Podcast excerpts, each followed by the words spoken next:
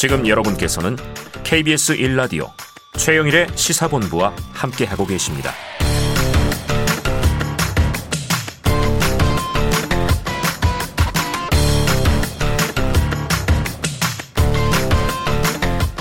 네, 시사본부 매일 이 시간 청취자분들께 드리는 깜짝 간식 선물. 오늘도 물론 준비돼 있죠. 오늘의 간식은 초코맛 버섯 과자입니다. 이 추운 날씨에 몸에 당 떨어지면 이 오후 시간에 피곤하시겠죠? 초코맛 버섯 과자. 아삭아삭 드시면서 기운 좀 내시라고 준비했고요. 이 코너 들으시면서 문자로 의견 보내주시는 청취자분들께 쏘겠습니다. 짧은 문자 50원, 긴 문자 100원이 드는 샵 9730으로 의견 많이 보내주시고요. 자, 마지막 코너, 이 주간 사건 사고 소식을 알아보는 배상훈의 사건 본부. 배상훈 프로파일러가 이미 자리 잡고 계십니다. 어서 오세요. 안녕하세요. 스승님. 어, 예. 네, 저희 탐정 스승님. 네. 어, 오늘 이거 굉장히 오래된 사건이면서 현재 진행 중이기도 하고 너무 저는 미스테리예요. 예. 이 1999년에 발생했고 이후에 영구 미제로 남을 뻔했던 사건인데 다시 지금 뭐 범인과 관련 정황이 재부각되고 있어요. 예, 예. 어떤 사건입니까? 1999년 제주도에서 발생한 변호사분, 검사 출신 변호사분이 네. 어, 제주시에 있는 초등학교 앞 노상에서 네. 살해된 채 발견된 본인의 차 안에서 발견됐습니다. 본인의 차 안에서. 예, 흉기로 가슴을 어. 이제 찔린 상태로 어, 사망하신 사건인데 음. 99년이면 사실은 공소시효가 당시엔 있었고요. 네네. 사진죄도 예, 예. 15년이면 2014년이면 끝났다. 끝난 건데 네. 아시다시피 태완이법이라고 해서 생겼죠. 공소시효가 연, 연, 뭐 살인죄 공소시효가 사라지는. 네. 근데 이제 하필 그 중간에 이 네. 범인으로 수정되는 사람이 음. 외국으로 나간. 그래서 아. 공소시효가 정지돼 갖고 이야. 참 이거는 우연히 겹쳤다고 해야 될까요? 해외로 나가면 기소가 뭐 어떤 수사가 중지되는 거죠. 공소시효가 정지되니까. 정지되고. 예, 예. 그러니까 공소시효는 정지. 2015년 7월 10, 7월 31일 이후에 그때까지 공소시효가 남아 있는 사건들은 다 공소시효가 다 연장되는 겁니다. 멈춰 있음으로써 예, 예. 그럼 귀국하면 다시 시계가 돌아가는 돌아가는 거죠. 거죠. 예. 그래서 그 멈췄던 시간이 수년이 되다 보니 예. 1999년 사건이지만 해외 체류 기간을 빼면 15년 공소시효는 아직 살아 있다. 지금은 이제 공소시효가 없죠. 살인 아, 사건. 지금은 네, 공소시효가 그, 예. 아예 없어졌다. 그렇죠. 살아 있는 게 아니고. 요게 좀 묘한 거는 네. 어 이게 이제 우리가 알고 있는 뭐 SBS의 그 탐사 프로그램에서 네. 관련된 겁니다. 네. 그러니까 이, 과, 이 과- 범인 관련된 사람이 어떤 이유에선가 이 자신이 이 사건 관련 있다고 하는 것을 이제 인터뷰하면서 어, 얘기를 했어요. 예, 인터뷰하면서 그것이 빌미가 돼서 음. 체포가 돼서 송환이 됐고 네. 지금 재판 중인 사건입니다. 예. 인터뷰를 했는데 예.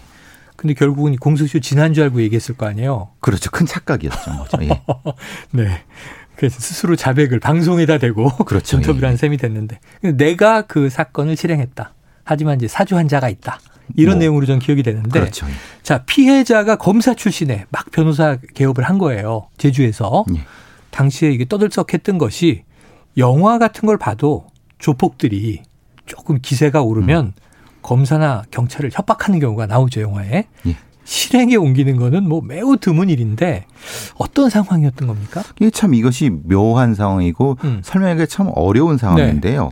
사실 바로 직전까지 검사했던 사람이 노상에서 이렇게 잔인하게 살해당했다고 하면 네. 대한민국 검찰이 이건 들고 일어나야 될 사건입니다. 보통 일이 아니죠. 그렇죠. 그렇다고 하는데 그러면 엄청나게 수사 인력을 투입해서 사실은 잡았어야 맞는 그렇죠, 건데 그렇죠. 이게 어떤 이유 때문인지 음. 실제로는 그냥 뭐 저 증거도 없이 그냥 공소시효가 거의 흘러갔던 상황이거든요. 네, 그지 그지. 예. 근데 이제 거기에 또 하나의 무슨 이상한 상황이 벌어진 어떤 예. 건그 범인과 관련된 사람이 현직 경찰이었다. 어, 범인 범인과 관련된 사람이. 이 사람이. 그래서 이제 제주경찰청에 네. 소속된 그러니까 지금은 간부고 당시는 이제 형사였겠죠. 지금도 현직이군요. 예. 그래서 이 관련되고 지금 재판을 받고 있습니다. 아, 그래요. 그러니까 그때 무슨 어떤 그 관련이 있을 것이다라고 해서 네네네. 그것이 돼 갖고 지금 재판 중이거든요. 네. 이게 만약에 앞으로 가서 1999년도에 네. 혹시 혹시 이런 여러 정황이 음. 있어서 혹시라도 이 사건 수사에 대한 뭐 정보를 유출했다거나 네. 아니면 뭔가 이런 것이 있었다고 하면은 음. 이거는 사건 자체가 굉장히 심각한 부분이거든요. 굉장히 달라지겠네요. 그리고 또 하나는 이 사건에 관련된 여러 정치인들도 있고 음. 또 관련된 뭐 이 어떤 호텔의 어떤 이권 관계도 있어 갖고 네. 굉장히 눈에 보시긴 네. 별거 아닌 것 같지만 굉장히 복잡한 사건입니다. 어, 제주도에는 또 관광지니까. 예, 예. 거기에 이권이 호텔 연결되죠. 이권 예, 예, 등등과. 예. 거기에 조폭이 연결되는 이거는 거죠. 정말 영화네요. 영화보다 더 영화 같죠. 영화보다 더 영화 예. 같은. 그 뒤에 정치권도 연결돼 있을 것이다. 그러니까, 그러니까 추정이 되는 거고 네, 거기까지는 사업의 예. 이권 관계도 연결돼 예, 있을 예, 것이다. 예, 예. 또뭐 이 경찰 간부도 관여했던 정황이 있다. 예, 예, 그러면 이게 또 거- 검사 전직 검사가 사망했으니까 예. 우리나라는 또 검경 갈등이 심각하잖아요. 그랬을 수도 있다는 생각도 검찰과 들어요. 경찰의 또 이제 전쟁이 막 일어나는 건데 예. 극적으로 본다면 자 제주도도 넓어요. 서울보다 넓지만 그래도 이게 범인을 못- 못 잡을 정도 넓은 땅이 아니잖아요. 그렇죠. 우리 저 범인 검거율은 경찰이 굉장히 높은데 예. 당시에 왜 범인을 못 잡았습니까? 표면적인 이유는 당시에 족적이나 지문이나 이런 것이 저- 전혀 없었다고 합니다. 증거가 전혀 없었다 네. 현장에. 근데, 근데 그것도 지금 지금 와서 생각해 보면 되게 이상한 것은 음. 범행에 사용된 흉기가 매우 독특했습니다. 아 그래요? 그러니까 이제 이게, 이게 손으로 만든 거라고 하는데 수제. 수제라고 했죠. 좀 그래서 이제 칼을 만드는 장인한테 이게 어떻게 만들었는가를 자문해 봤는데 네.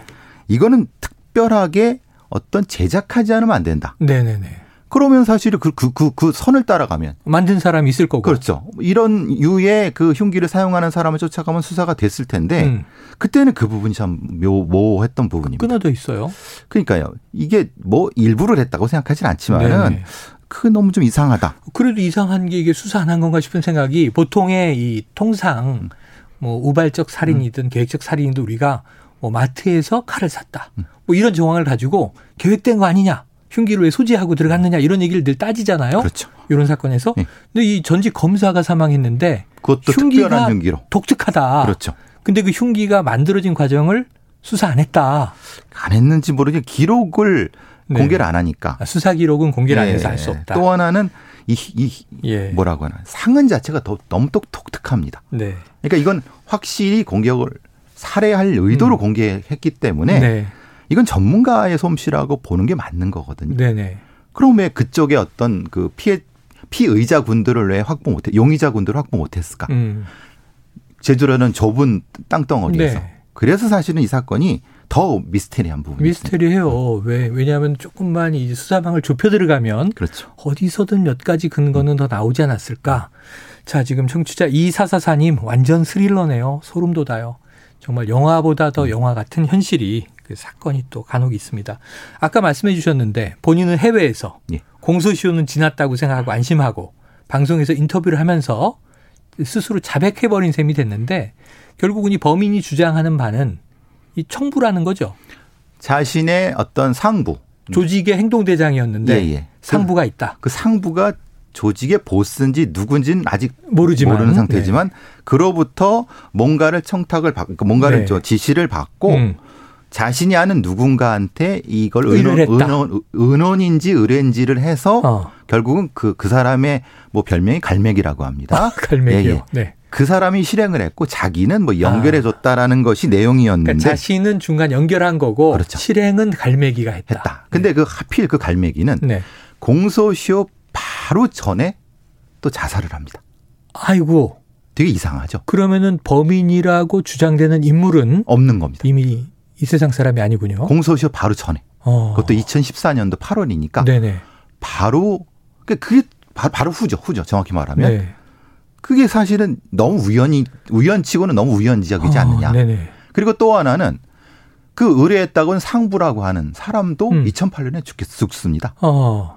그게 주변에 이렇게 사람이 많이 죽느냐. 어허. 그게 그게 의문이죠. 그런데요. 그러니까 이 중간 다리는 지금 이제 자백한 인물이고 예.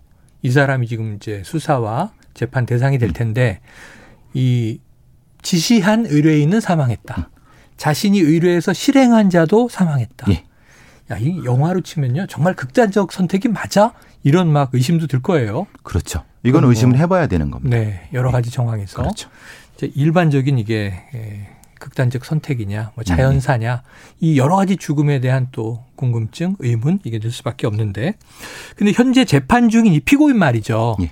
당시 자백에 대해서 자신이 정신질환을 앓고 있다 이렇게 주장을 하면서 리플리 증후군이다 이렇게 얘기하는데 이거 영화에서나 듣던 그렇죠. 질환이잖아요. 예. 설명을 좀 해주시죠.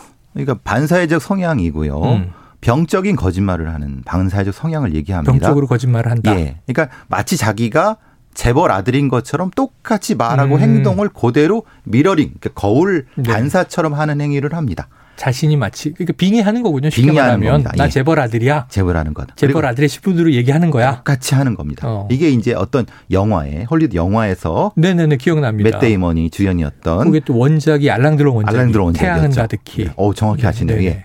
그게 너무 유명한 영화인데 그렇죠. 자신은 그 증후군이다. 그러니까 자기가 그 자백을 한 거는 되돌릴 수 없으니까 어.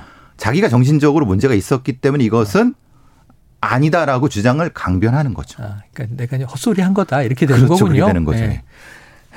이게 여러 가지 뭐 법적인 문제가 있으니까 당연히 걱정은 음. 하겠지만, 그 만약에 정말로 리플리 증후군일 가능성, 프로파일러시니까 신빙성 어떻게 보세요? 근데 여러 가지 증언과 그 사람이 또 그그 탐사보도 푸는 PD랑 여러 가지 얘기를 하는 정황을 봤을 때는 음. 그럴 가능성은 거의 없습니다. 매우 멀쩡하다. 왜냐하면 그 사람이 다른 데서도 비슷한 증상이 나타나야 됩니다. 아, 그렇죠, 그렇죠. 다른 자기의 삶 속에서도 그렇죠, 그렇죠. 아주 하필 그거만 그렇게 나타난다는 건 말이 안 되지 딱 않습니까? 한 번, 평생 딱 한번 리플리 그렇죠. 증후군이 나타났다. 그래 그, 그 주변 사람들은 그런 얘기를 안 하고 다른 거- 관련된 사람도 그런 얘기 하는데 네. 자기만 그런 주장을 한다고 해서 네네. 이게 성립이 되겠느냐?